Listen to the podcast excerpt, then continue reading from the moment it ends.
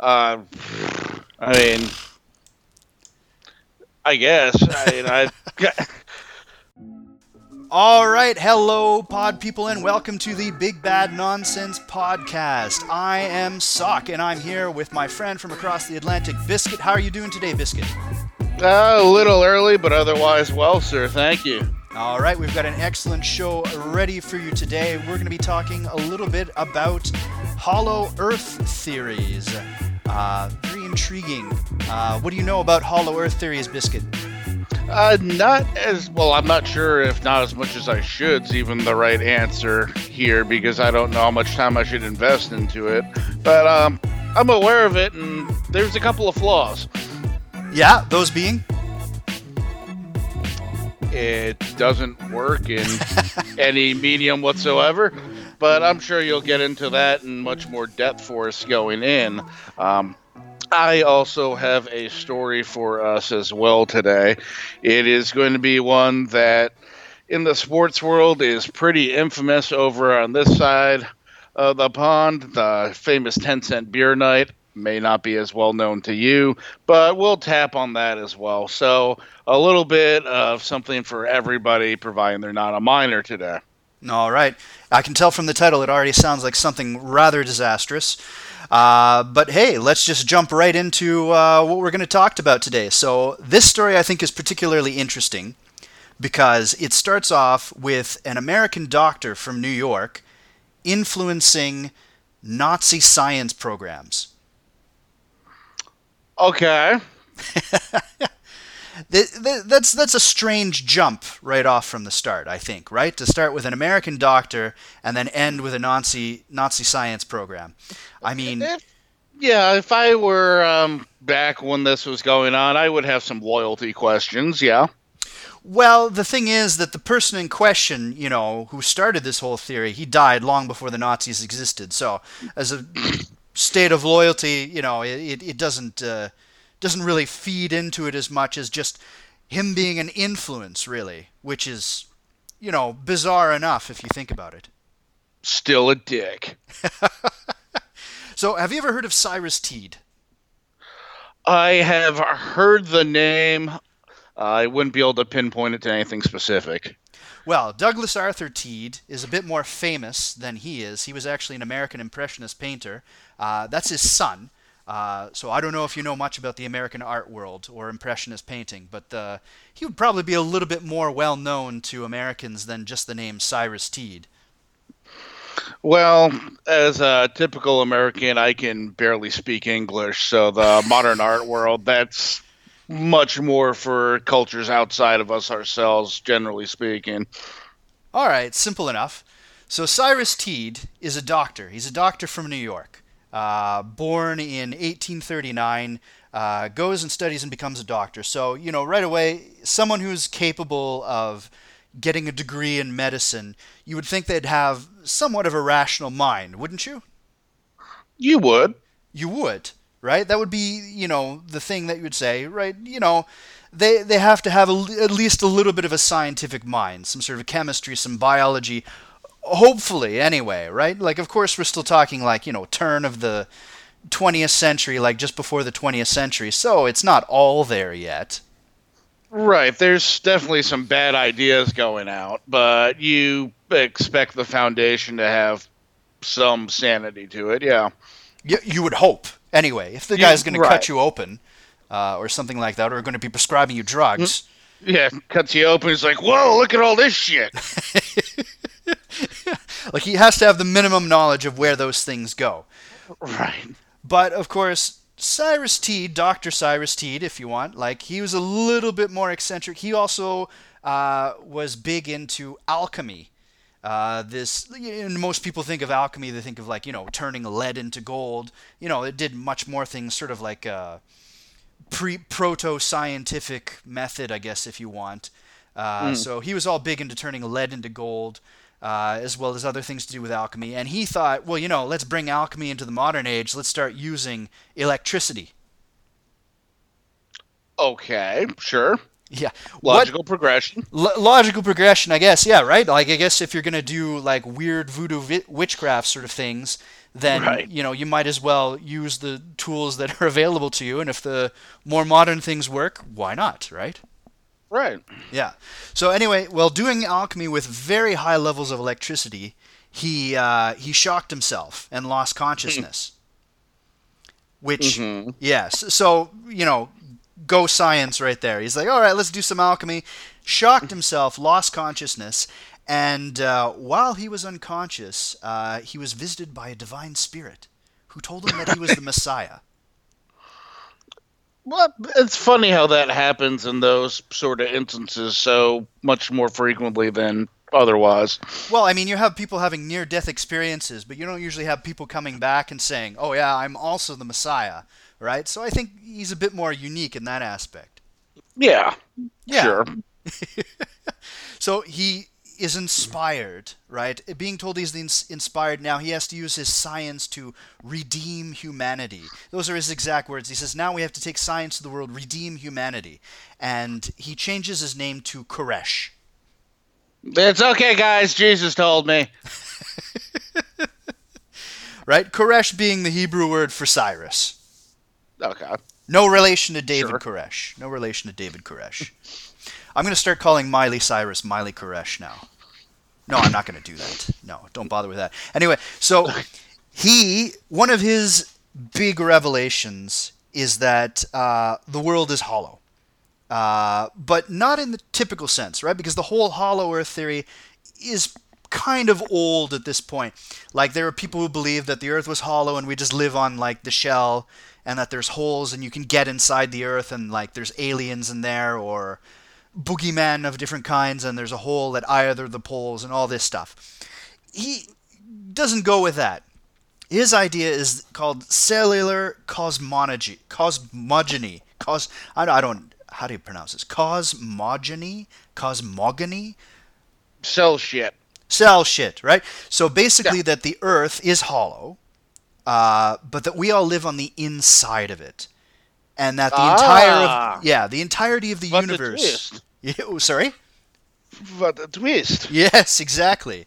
Right? So we all live on the inside, and the universe is essentially contained inside a big balloon. We're all in this big balloon, and we're walking around on the inside of a balloon. That's the easiest way to picture it. Okay. Sure. Sure, yeah, like I, I don't really have any other a better explanation than that, right? The Earth is a big balloon. We're walking around on the inside, and all the air holding the balloon open is like the stars and the heavens and the sun and uh, whatever. Don't let that star get too close to the balloon. Shit. No, of course. Like, and of course, so he starts this whole religious movement called Koreshanity, named after himself, the new Messiah. Of course. Of course, of course. C- combining elements of reincarnation, immortality, uh, collectivism, uh, alchemy, and all this other stuff. And they do a lot of different things, but this is their, their main belief, right? That the earth is hollow, we're on the inside. The I think they said something that the sun is uh, an electromagnetic engine uh, flying around, and that the the stars are just uh, reflecting discs that are out there. Like it starts to get really complicated really quickly. Well, that's probably how he got the followers. He's just like, well, why don't you go disprove me then? Well, yeah, uh, they claim to have done several experiments that proved their theory, although reading about it, it didn't really make any sense, and they just sort of said, yeah, we had this uh, device that, uh, you know, measured it, but uh, the, as far as I can tell, the device just doesn't make any sense. I, I don't know what it is, really. Sure. Um, that's that's as concrete as I need to follow this guy. Well, yeah, I mean, like you're you're sold, right? It's like you heard Yeah. you hear this, and like, of course, like let's go, right? Let's uh, Yeah. let's sign up. Let's go and be part of his new Jerusalem. Here's a blank check, sir. You write whatever number you feel you need.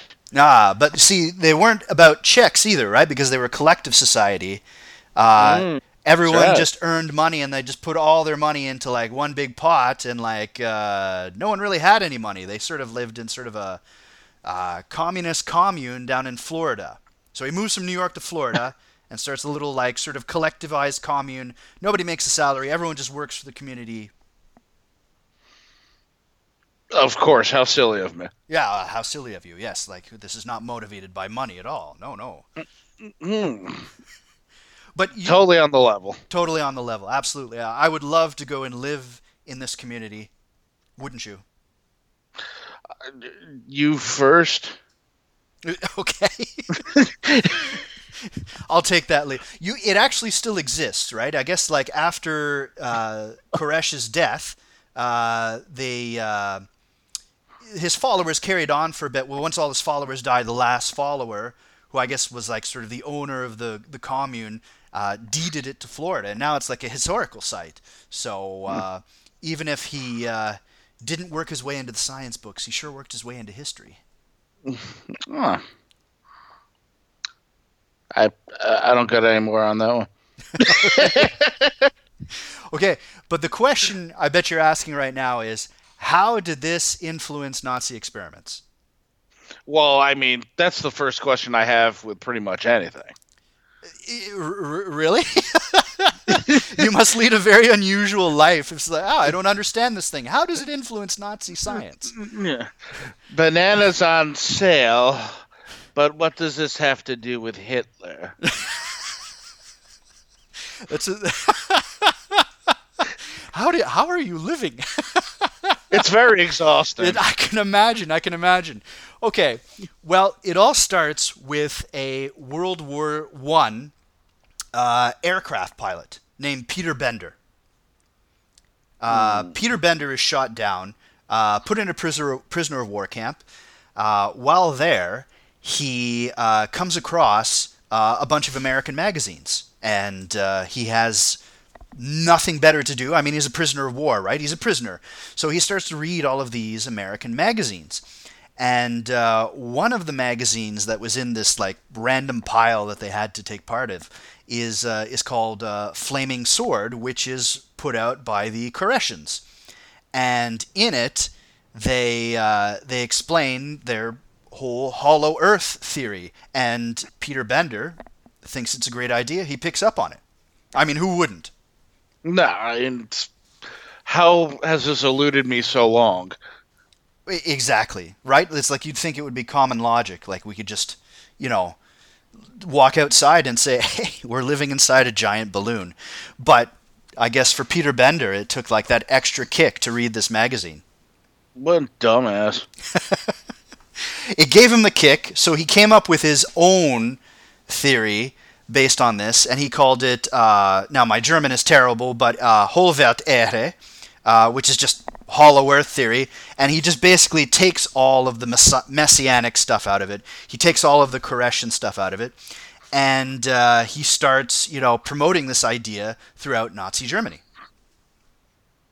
Okay, and they're prone to very logical ideas at the time, so should go well. Well, absolutely. I mean, like when you uh, get rid of all your uh, Jewish scientists because they're too Jewish, then uh, you know whoever's left must be perfectly logical.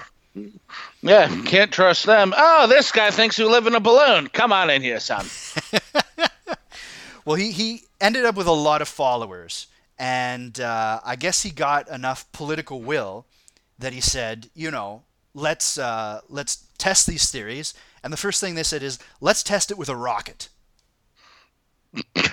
right, because you want to go right to ballistics with this kind of shit. Yeah, I know exactly, right? It's like if if you're capable of building a rocket, you're already doing quite a bit of science there. Just do a bit more, and you can probably get some better answers. But I, yeah, go go ahead. so anyway, the whole idea is that, of course, uh, you know, since we're inside a big round balloon, if you launch a rocket straight up. Uh, and just it just keeps going straight for long enough, it's going to smack into the other side of the Earth. I, I mean, I guess in the scheme of what we're going with is true. That makes perfect sense. Well, I mean, it certainly seems logical, right? It's like Yeah, you're you're, inside a jo- dome. It's concave. Uh, then, like, so anything going straight up for long enough it will smack right into the other side of the Earth. in Absolutely. in that scientific framework, it works, right? Uh, Yes. And they were all for going and testing this, right? I mean, I mean, you might as well. I mean, flat earthers believe that the Antarctic is a wall of ice, but you, you don't see them trying to climb over it. So The if I could jump in Go real quick on them just for a moment. mhm. If you're so sick of everybody telling you you're idiots and you're wrong, you know how you could prove that you're right? Go walk to the end of the fucking earth and take a fucking selfie. How come nobody's done it? Good question, right? Well, uh, they have claims that uh, what is it? NATO or the United Nations has patrol boats Ah. that uh, shoot anyone who tries to do that. That's where they get you. That's yeah, you know, because of all the things NATO has to worry about, one of them is policing the Antarctic ice wall. Yeah. You cannot find out that this is a big Truman show. But you know, actually, they there has been a guy who's recently built rockets, uh, and he's launching them to plu- prove flat Earth. Isn't there? I read about this in the news recently. Um, there was a guy a few months ago that I don't remember if it's related or not, but it sounds dumb enough that he attached himself to a rocket and shot himself to prove uh, uh, landing on a rocket hurts. I, I don't remember, but it, that's the closest thing that I can recall, and it sounds about on point for the mindset. All right, well, at least you know some experimentation is going on. I mean, you got to follow the scientific method at some point if you're going to convince Yeah. people. yeah, I- uh, there's something to be admired in that. Um, anyway, I didn't mean to go off on a tangent there, but I just had to throw that in. All right. Well, no, it makes sense, right? So Peter Bender, right? He's like, look, let's prove it. Let's launch a rocket straight up, and it's going to impact the other side of the Earth, and uh, you know, then that'll prove it. Um, how well do you think this went? I'm assuming that at one point or another that rocket came back. Uh, like back to Earth? Uh, Well, I'm. I don't think that it went through the top of it. So, um, Yeah, yeah, you, you, would be right. Uh, rocketry at that time was not the best, of course, right? Like even uh, like this is back in 1933, so Hitler's just sort of taken over. Like the Nazis are now in power, and they can fund whatever programs they want. They say, okay, let's launch this rocket. Let's see if it impacts. Uh, it went like uh, what are the number here? Like maybe hundred meters or something like that, a few hundred meters, and crashed. Uh, it, it it didn't work basically. so, so not all the way across the world, Pat. No, it, it barely left the launch pad. I guess it just sort of did one of those like jump and fall sort of things.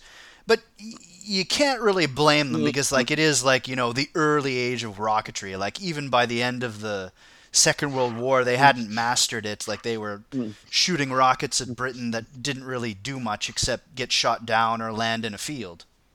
The NATO bots keep intercepting them. NATO bots, of course, right? They're everywhere. They're responsible. The, they protect the ice wall and they stop German rocketry. You know, you, you can't have the rocket landing on the other side of the Earth. Here's the thing that's really baffling me, though, right? So they're launching a rocket. The principle is that if it goes straight up, it's going to hit the opposite side of the planet, right? Mm-hmm. Right. So does that mean that they had and, and like nothing I've read explains this? Does that mean that they had a bunch of Nazis on the other side of the planet just like waiting around saying, "Where is this damn rocket?" and, yeah, and if you don't hear from them for a while, then it worked. Or I I guess. but why I, are we not blowing up? I mean, you, you have to have someone confirm the impact, right? Like if the rocket goes straight up and there's nobody on the the other side of the planet to confirm it, then what's then the you don't have something very conclusive. No. So I I suppose that's that, or they were just waiting for some country on the other side of the world to send them a message like, "What the fuck?" Well, that's the thing, right? Like, I, I actually I was curious about this, so I actually went and looked up uh, one of these Antipodes maps there, where where they tell you what's like on the opposite side of the world from you, and uh, like it doesn't say where they launched the rocket from. I'm assuming somewhere in Germany, and uh, if you go to the opposite side of the map, you're essentially in the middle of the ocean, uh, off of New Zealand, right? Like it's Ah. like there's nothing there. So like they'd have to have like Nazis floating around in boats, like you know, looking for this rocket. Yeah, like boats that are shaped like little dart targets. it's like we we scored a hit. There we go. Yeah. It's like, and even that, right? You know, you'd have to expect that they knew rockets weren't accurate then, or weren't very accurate at least, right? So they must have said, okay, we have to have like a general area covered. I, Yeah, they're not that pinpoint now. yeah, ex- well, yeah, exactly, right? It's like uh, y- there's a big general area it could have fallen into. It's like if it seems like a huge waste of time for all the people involved, but it, it doesn't Yes. explain, you know, how they were going to verify that this rocket hit. Maybe they just wanted to see if the rocket would fly at all, and it didn't. So, anyway, knowing or believing, you know, that the Earth was hollow and that we're all walking around on the inside, what do you think would be the immediate advantage to a military society of being in this big balloon world? Uh, jetpacks. Jetpacks? In what sense? I don't know, but it's a dome, so they could go up like the rocket that works so well. Oh, like so they could travel to the other side of the world, like on a jetpack? Yeah, they just like. Yeah, sure. Let's go with that. Sure. Uh-huh. So it would be like instead of like tunneling through the world, you're just cutting across the atmosphere. Or you get like a really, really good trampoline, and then you just like Superman across. This, this is actually something I hadn't considered as an answer. You're welcome. I I didn't really. Uh, w- yeah, actually, I I wonder if they tried it. I didn't read anything about them trying experiments like that, but that would, you know, kind of make sense, right? If like. Uh, because people have talked like in science fiction they've talked about the whole idea of like you know drill a hole through the center of Yeah. the earth and just pop out on the other side uh, would be much Right. faster than going around so i guess if, if that's in reverse you just shoot straight up until you're on the other side of the earth Duh. duh yeah it's well geez it's as logic as the whole logical as the whole hollow earth theory to begin with i mean i don't know why i didn't see it before These tunneling losers, and I'm just like, you know, the Rocketeer. Yeah. All right. Well, that's not actually what occurred to them. Their idea was that their idea was that you know this is perfect to uh, spy hmm because if you think about it, right? Like if you wanted to spy on another country, you don't have to like because of course like in the whole conventional earth model, the curvature of the earth, you can't see over it or anything like that. So if you want to spy on another country, you just have to uh, take a really strong telescope, point it upwards at some sort of angle, and then you can see everything that some other guy is doing. Naturally.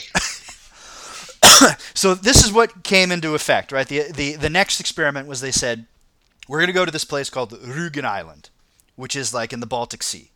We're going to set up a really high-powered telescope, an infrared telescope, uh, and we're going to point it at 45 degrees, and then we're just going to uh, watch everything that the British naval fleet is doing.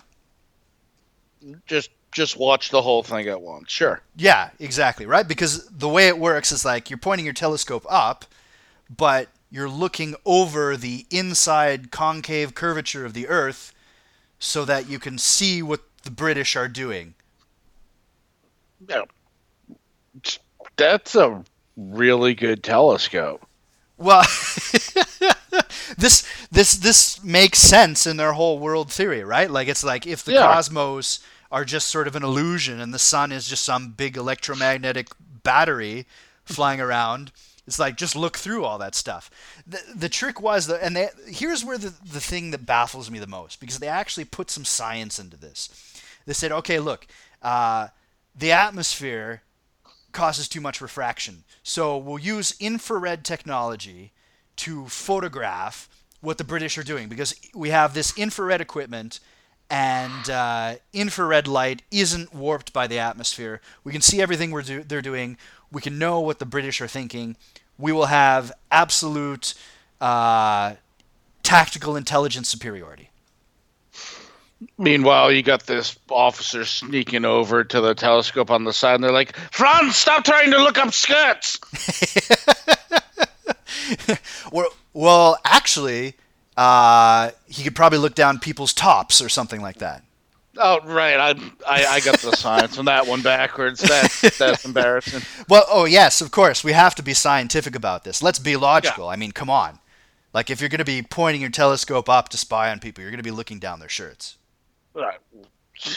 Come on. I'm I'm ashamed of myself. Yeah, where's your where's your scientific uh, you know, modicum here? Come on. Yeah, I'm just I'm not up to par with these guys that can't fire a rocket 100 meters, but think they can take infrared pictures of an entire colony uh, across the fucking world. So, how successful do you think they were? I bet it worked great, and those pictures were just like 1080p. Oh, absolutely, complete high definition uh, views of stars. absolutely nothing worked. Of course, it didn't work. We know it didn't work. Uh, it was interesting. I was reading this excerpt from Popular Astronomy, a very old one, and they were talking about German astronomy during the war. Uh, lots of detail here, saying basically that they brought in an infrared expert, was sent out to Berlin to the Isle of Rügen to photograph the British fleet with infrared equipment at an upward angle of some 45 degrees. Then it gives this little footnote the experiment did not work. Well, I'm glad they cleared that up for us. yes, I'm very glad. Uh, it's rather funny to see that. Like, I guess as a scientific journal, they were a little bit serious about it, but the experiment did not work. That's a great conclusion to come to. I I had my fingers crossed. You know, I was hoping we'd be able to do that. Yeah, the suspense too. I'm just glad they didn't leave the readers hanging. Oh, absolutely. Well, yes. I mean, after that description of infrared equipment, the thing that, again, right, it's so baffling, right? It's like, like I said before, like they built a rocket. Now here they're talking about infrared imaging. Like Nazi scientists have developed infrared imaging. You're already doing some science. Do a little bit more, and you're there. You'll know that this is a silly idea.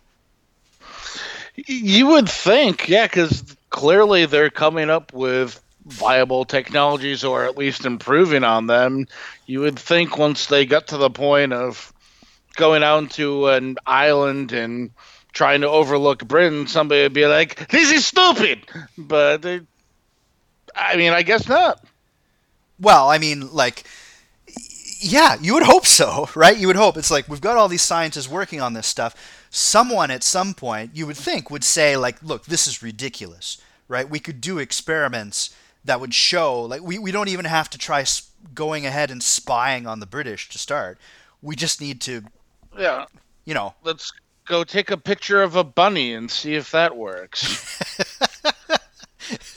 Or see if the bunny can get further than one of our rockets exactly uh, I guess it's important to remember that uh, in that time frame in Germany, dissent was something that you were kind of careful to express. Oh, absolutely. Like I'm sure there was that element to it as well. But at the same time, I mean, you've got this Peter Bender who's putting forward a very fringe sort of theory and getting like a lot of impetus behind it to get people to just sort of do experiments on it. It's it's a strange contradiction in a way. It would have been interesting if you threw stuff in there just to fuck with them. Be like, I bet you can see Britain if you punch yourself in the dick. well, I wonder if they would have tried it. I mean, like, Nazi Germany uh, is well known for having, like, all those little, you know, occult aspects, right? Those people who were researching the occult. Like, right. they had the whole idea with the the the pendulum finders. I don't know if you've ever heard of those, right? Where they they hold a pendulum over the map, and the pendulum is supposed to tell them where you can find certain things. And people would use it to find gold. Uh, but you know, said they said, "Hey, let's see if we can use it to find British ships or something like that." So there was, they were playing Battleship basically. In a way, yeah, right. But like with these occult things, like the same way like people would use, you know, pendulums as like water diviners to find water or gold or something like that. They said, can you use it to find the enemy, right? Can you use it to spy, basically? And like apparently Hitler had a lot of literature on the occult, on the esoteric, on the weird, on the strange. Uh, you know how much he believed in it, who knows? But like he certainly read about it a lot, and uh, you know, like this is just one of those other things, I guess, that snuck its way in. Very interesting people, and that is not a compliment. what do you think happened to Peter Bender? Um, I think once they found out he was full of shit, they weren't very nice to him. They weren't, indeed, right? It's like after the whole Rugen Island experiment where they tried to spy on the British, uh, he was sent off to a concentration camp along with his wife and several of his followers. his followers? Yeah, he had followers, right? Like he sort of became the uh, Koresh of Germany. Like he didn't have the whole messianic aspect, right? But like he yeah. was broadcasting like this, like in the same way that like flat Earth theory has followers now. He had Hollow Earth followers in yeah, Germany. But but what's the logic behind sending them off to the camp? The Germans are like, "We will punish you for being as dumb as him." Why do I sound French? And then the weren't the followers like, "Weren't you guys performing experiments by this guy? Why aren't you going in here?" Who knows, right? Like I can't. Yeah. I like if you want me to try and analyze the logic of the Third Reich. Well, yeah. I I can try. that plenty of people have given that one a go. Yeah, yeah, yeah, yeah.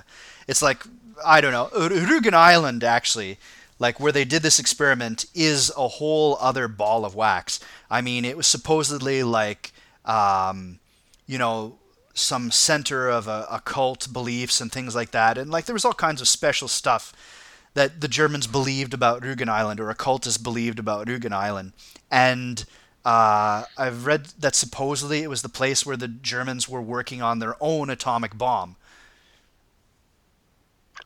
Okay. Yeah.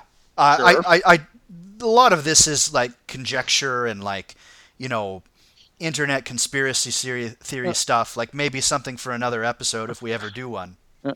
Judging by how their last rocket went, I think for their sake it's good they never tried to um, mess with an atomic bomb. Well, yeah. I mean, uh, at least that one you're loaded into a plane in theory, and not trying to shoot off the ground, but still. Well, yeah, and I think they'd need more than a few hundred meters of safety distance. That's what I've been told, yes. Definitely, definitely. So, what have we learned from this? Um, I think my big takeaway here is that I need to go build a really sweet ass trampoline and get my ass over to Britain. Would that work though? uh, you'd have to put that trampoline on a pretty extreme angle. I mean, you always got to be a downer with this stuff. Um, Come on, we have to think scientifically, right? We're talking about the Hollow Earth. Let's think scientifically, right? Like well, if you jumped on a trampoline and went straight up, you would end up wherever opposite you on the world is. Right. I, I couldn't have said it better myself. I, I guess. I, these guys, they ruined a lot of things for me, like my plan to see all the upskirts of the world at once using a telescope from a remote German island. Um, but I think what we learned from them is that the whole Earth in a balloon thing's probably not legit. Mm, yeah, I would I would agree with you there. And if you're gonna fuck up science stuff, don't do it in Nazi Germany. you might end up in a concentration camp, most definitely. I mean, yeah, there's not a lot of things I would recommend doing in Nazi Germany to expand on that, but science seems like a real swing and a miss. So, Sock, uh, I know it's not the great pastime over where you are, but how familiar are you with the game of baseball? I actually love baseball. Uh, I used to watch it a lot. I used to be a big Blue Jays fan. And then the strike happened, and yeah. you and everybody else pieced out pretty much. Uh, I wouldn't say that. I mean, like, there's not really much opportunity over here in Europe to follow baseball. Uh, like sometimes they put it on the sports channels, but like you know, it's not something I really have time for anymore. Right. Well, that's one of its issues over here is that mm-hmm. nobody has time for it anymore because all the games are about five hours at this point. Mm-hmm. Um, back in the day before everything had a sponsorship or a commercial or whatever, that was not the case. Um, I'd like to talk about something back around that era. The infamous here, unknown to you, I assume, 10 cent baseball night. 10 cent baseball night. So, what is it like 10 cents for a ticket? 10 cent beer night was what I meant to say. Should we oh, start 10 cent over? beer night. Oh, I know. okay. Well, actually, that sounds like it would be a good promotion, though. Like, say, hey, yeah. one night only, yeah. 10 cents a ticket. Yeah. Or bring a dime, get a ball. Yeah, there, there, we go. But uh, 10 cents for beer? Uh, sound, beer night, yes. Sounds like a recipe for disaster. Yeah, um, leading up to it, May 29th, 1974, the Rangers, the Texas Rangers, and the Cleveland Indians played a game in Texas, finishing up a series. The Rangers won three to nothing. A bit of a chippy game. The most noteworthy part of it came in the eighth inning when uh, Ranger player Lenny Randle was thrown behind while he was at bat. His response to that was he laid down a bunt for the pitcher for them to come field it. And mm-hmm. so when the pitcher ran forward to field it, Randle ran up and punched him in the face. So he's he's bunting the ball so the pitcher will run in to field it, and he runs up and punches the pitcher. Yeah, the pitcher initially, a uh, couple pitches before that, he threw behind him, which is a pretty obvious intent that he was trying to hit him with it. Which trying to beat him, pissed, basically. Yes. So that pissed Randle off. So he put a bunt down in an area where the pitcher's supposed to be the one to get it, and then when he came and got it, Randle clocked him in the jaw. so that's where we start. Okay, baseball's not normally a sport I associate with this kind of violence. Usually not. Um, particularly in that sense where they're kind of baiting them into it. Mm-hmm, uh, mm-hmm. I remember one of my favorite pitchers years ago, and this was a spring training game, so the game didn't even matter. Uh, guy hit a home run off of him and was kind of pimping it around the bases. And while he's coming around third, the pitcher just ran over and just uppercutted him while he was running home. and and again, that was a spring training game, so it didn't even matter. Right.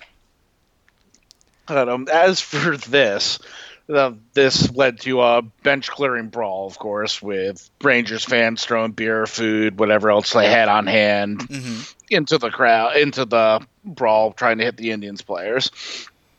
Indians at the time pretty much sucked. They were not drawing a lot of fans. They weren't a good team. Um, the Rangers were going to Cleveland for a series in about a week. Ranger manager Billy Martin was asked if he expected retaliation in Cleveland, and he said no, citing that there won't be enough fans there.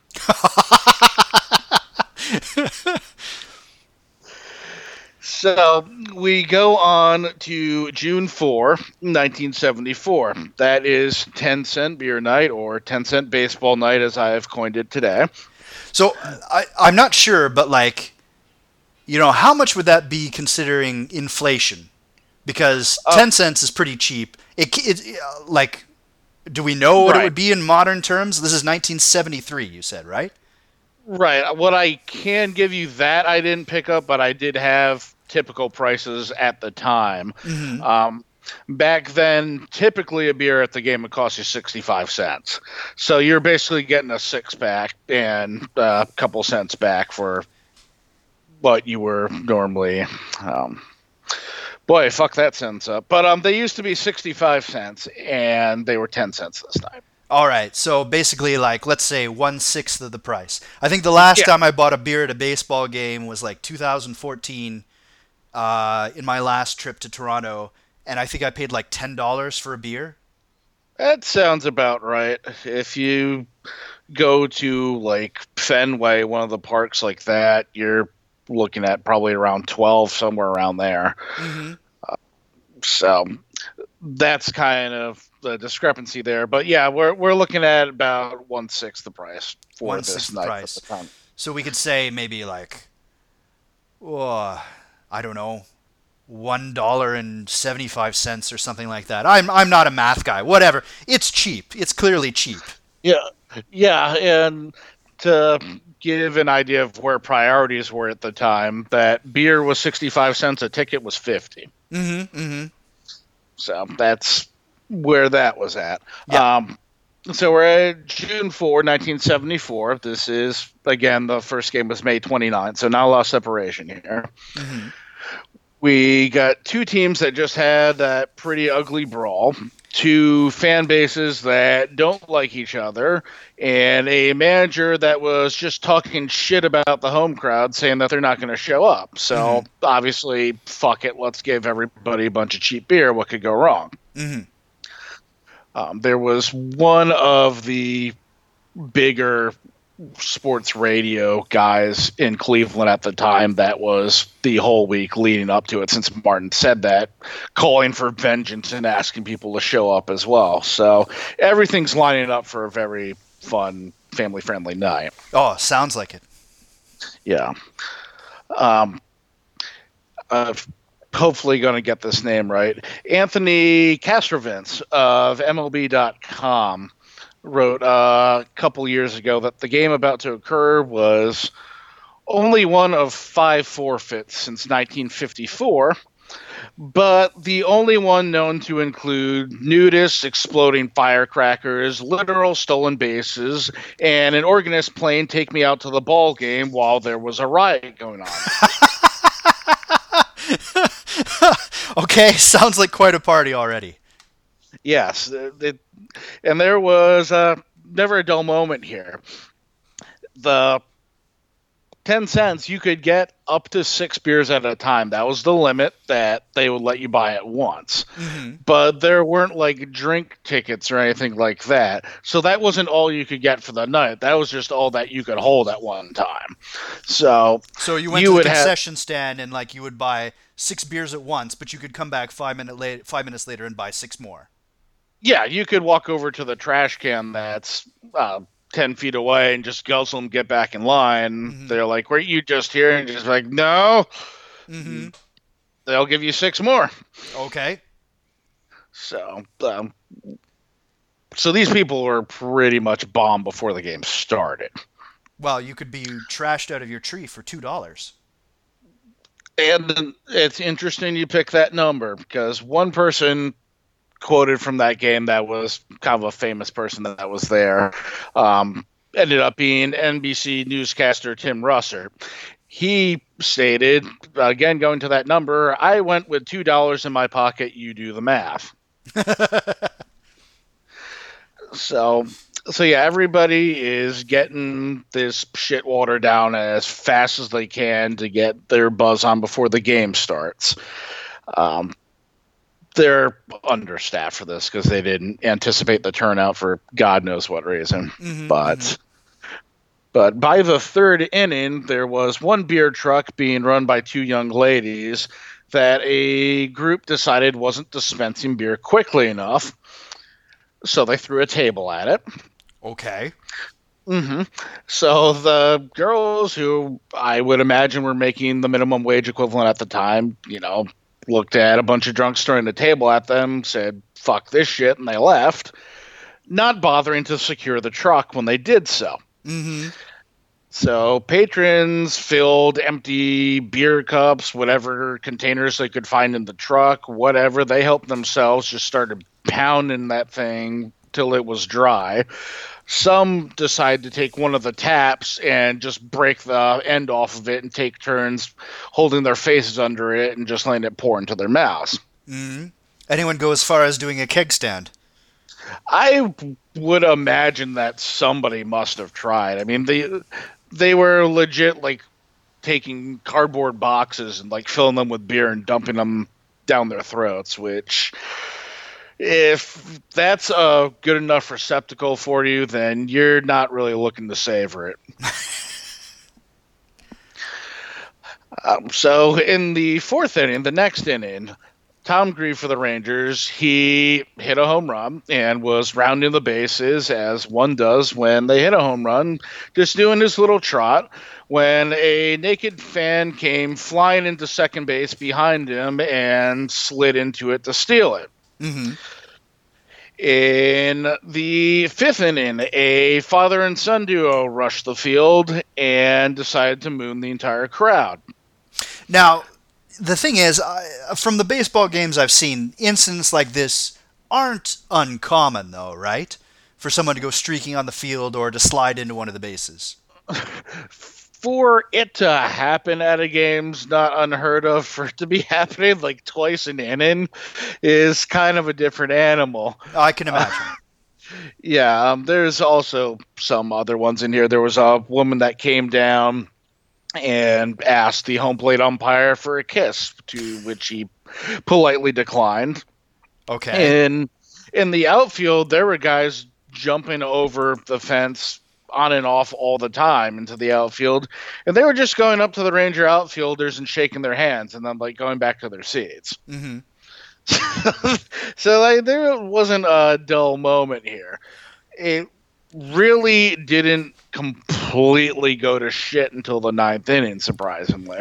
You, you would think with all those people jumping on the field, though, that they might say, hey, let's get the security into better sorts. You, you would think they were understaffed, it seems, just because typically you have enough guys there to handle some drunk asshole every now and then. You're going to have a few of them, but. Mm.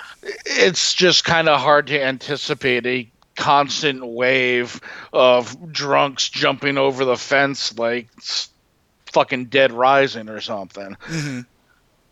So um, I'm surprised that it got to the ninth without them calling the game for that reason. Mm-hmm.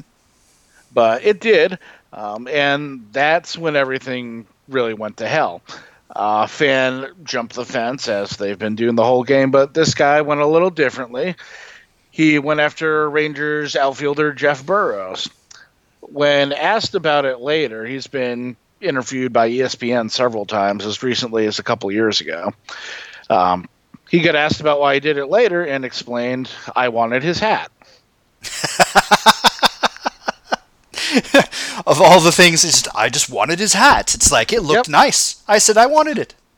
Yep, that that that was his motivation, and he was successful in getting it but he then dropped it because he was hammered. As he reached down for it, Burroughs gave him a good old kick in the gut. Mm-hmm. And he himself stumbled in the act. This is where it all goes to hell. Shitface Indians fans see a Texas Ranger player kicking one of their fellow drunks in the stands, whereas the Rangers dugout, which is obviously far away from the outfield, they see their star outfielder falling down, so they assume that he was attacked as well and didn't just slip or hit a banana peel or whatever the hell happened. Mm-hmm, mm-hmm. So manager Billy Martin, he sees a bunch of Indians fans start rushing the field and starting to corner his outfielder, and he's like, "My dude gonna die." So he grabs a bat and instructs all his players on the bench to do the same. And so out come all the Rangers players from the dugout, all wielding baseball bats. Oh boy. Um, one player would describe later that when Martin came back, his was snapped in half. Uh, so they're running out there. The Indians crowd, they see a bunch of guys with baseball bats going after their boys. So more of them jump on the field. The announcer says, Here comes another bunch of morons. At this point during the brawl, the organist, I guess they're feeling left out, but they decide to start playing Take Me Out to the Ball game. Maybe it was their faint hope that everyone would just sit back and sing instead of rioting. yeah, they all just look around and then just lock arms and start swaying back and forth. mm-hmm. The home plate umpire at this point, um, after getting drilled in the head with a chair and realizing all the bases had been stolen anyway, Mm-hmm. ended the game in a forfeit. Mm-hmm. the Indians players initially went out there to try to help the Rangers players and get them back to their dugout without getting killed by these fans. By the end of it, they were fighting for their own lives as well because the fans were so shithouse. They were just swinging at whatever was in front of them. They didn't care if it was their own team or not. They eventually get a barricade and manage to kind of wall the Rangers down their tunnel and out the back of the stadium and escape. Mm-hmm. Um, Lucky for them. man- yeah. Um, manager Martin, he stated it was the closest he's ever seen to somebody getting killed in his 25 years of baseball. I hope no one was killed. Uh, no, there actually was only a couple of arrests because I guess it was just so many people there. Like, I don't feel like doing this. But there was only like a dozen arrests or so. And you got to figure if you're one of the guys that gets arrested in these thousands of people doing this, you got to be looking at the cop like, come on. Yeah. For sure. but but in any event, uh, the Rangers have been successfully escorted out. There's still about 20 teenagers or so that are on top of the Rangers dugout, screaming for them to come out. When a reporter asks them, "What the hell are you doing?" they tell him, and he's like. The Rangers are gone, dude, and so they beat the shit out of him. um, So, so many logical things. yeah, It's like the sequence of logical events. It's like first you tell me about like the women who aren't serving beer fast enough, so a table is thrown at them. It's like, yo, of course. You know, whenever I get bad service, I immediately resort to throwing furniture. Yeah, that's how you get somebody on your side. You throw a table at them. yeah, and now it's like, hey, we want to harass the baseball team. They're gone. Well, then let's beat the crap out of you. yeah, uh, whatever, whatever's in front of me was kind of the mo of the night at that point. Mm-hmm. Uh, And Rangers first baseman Mike Hargrove said he had a minimum of 15 to 20 pounds of hot dogs thrown at him that night, but he That's didn't lot of hot realize it was about yes, 15 to 20 pounds of hot dogs. Uh huh. and said he didn't realize it was about to get serious until somebody threw an empty gallon jug of Thunderbird at him. What's Thunderbird? It's I don't know what equivalent you would have over there. You certainly have some kind like the bottom shelf shit tier wine that like street alcoholics buy just to get hammered. Oh, And it- okay, okay, okay. So basically, like rot gut wine. yeah, just the bottom shelf garbage that you're doing bang for buck. Okay. And so somebody threw an empty gallon jug of it at him, and that's that's when he was like, "I think some shit's about to go down." Mm-hmm. Um, so there, the wreckage from this, like people are just snapping chairs and throwing them. So the stadium, all the chairs are fucked up, and um, Cleveland they realized the error of their ways after this promotion, and they did not have another ten cent beer night until one month later. They had another one. One month later, yes. Okay. security was heavily fortified and get this concept drink tickets were handed out so they did uh, learn something. Yes, as opposed to expecting a bunch of drunks to use the honor system, and you know, when you ask them if they've already had twelve, they're just like, no.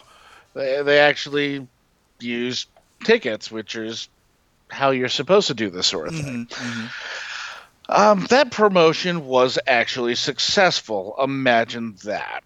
mm-hmm. So that is the infamous 10 cent beer night for you. And what have we learned from this? Don't give people alcohol for free in unlimited quantities and expect them to behave. That should be a lesson they already knew the answer to. You you would think Like I've Um, seen but- the way people react to baseball games. I've seen people go into a frenzy just to catch the foul balls. Like they will climb and clamber over each other over a ball that's been hit astray.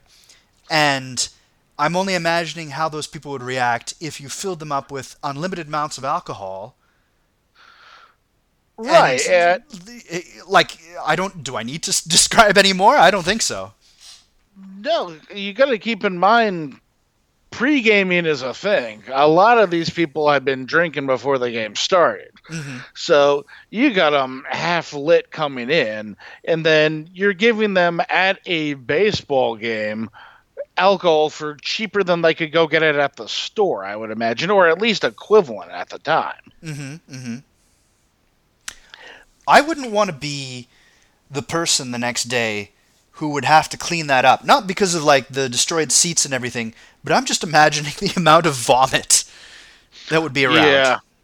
Yeah, I wouldn't want to go near those stalls for any amount of money. Well, assuming they even made it there. Uh, well, it might not have even been a matter of if they could or not, just kind of a desire thing. Where, Mhm. yeah, probably a lot of feces and vomit, I would think. Ooh, let's stop there. yeah, on, on, on that uplifting note, Did, did they ever have another uh, incident similar to that one? not that I'm aware of. I mean, there have been a handful of really heavily discounted beer nights around that time period. That actually wasn't the cheapest one. There have been some five cent nights as well, but again, tickets, Mm-hmm. keeping track of it a little bit. Yeah. That that seems to be our key here because when you go up and you grab six, of course it's reasonable to expect that you're going to think to yourself, I'm not going to need more than this. But once you've smashed four of them and you're looking down like, oh shit, I only have two left. I better get in line. Mm-hmm. And it just was not calculated for well. It's something that Cleveland being Cleveland isn't really a black mark on them at this point. It's kind of something that they wear as a symbol of pride. Mm. That as uh, okay, it's not. Yeah. The, oh, that's uh, I. If you're going to be proud of something, why not that? I guess. And you will see at games there to this day people wearing 10 cent beer night shirts just for giggles. Well, Yeah. I guess if you're going to be proud of something, choose something from history. That's one way to put it. Um, so that is about what I have for you today. All right, Biscuit. How about we leave it there for the day? Thanks everyone for listening to our first inaugural podcast, the pilot episode, if you will. Did you have anything you wanted to plug, Biscuit? Just really ourselves. If you're listening, tell somebody else to, and give us an incentive to keep doing this because we like sharing the stories with you and hope you like hearing them. We've got lots of different ideas that we hope to explore in the future. We're also open to suggestions. You can hit us up on Twist, uh, Twister, Twitter. You can hit us up on Twitter at Titty twister. At Big Bad Nonsense. Uh, oh yeah, by the way, Biscuit, we have a Twitter. I, I I knew that. You, yes, you knew that, right? I hadn't actually told you that yet, but you knew it because you spied on me with your telescope pointed at a 45 degree angle to make sure that uh, you know I'm not cheating you out of anything, hit us up on Twitter at Big Bad Nonsense. Let us know if you have any suggestions for future shows, or if there's something in particular you'd like to hear of, or just to hear us talk, anything like that. Thank you, ladies and gentlemen, for listening, and have a good day. Bye.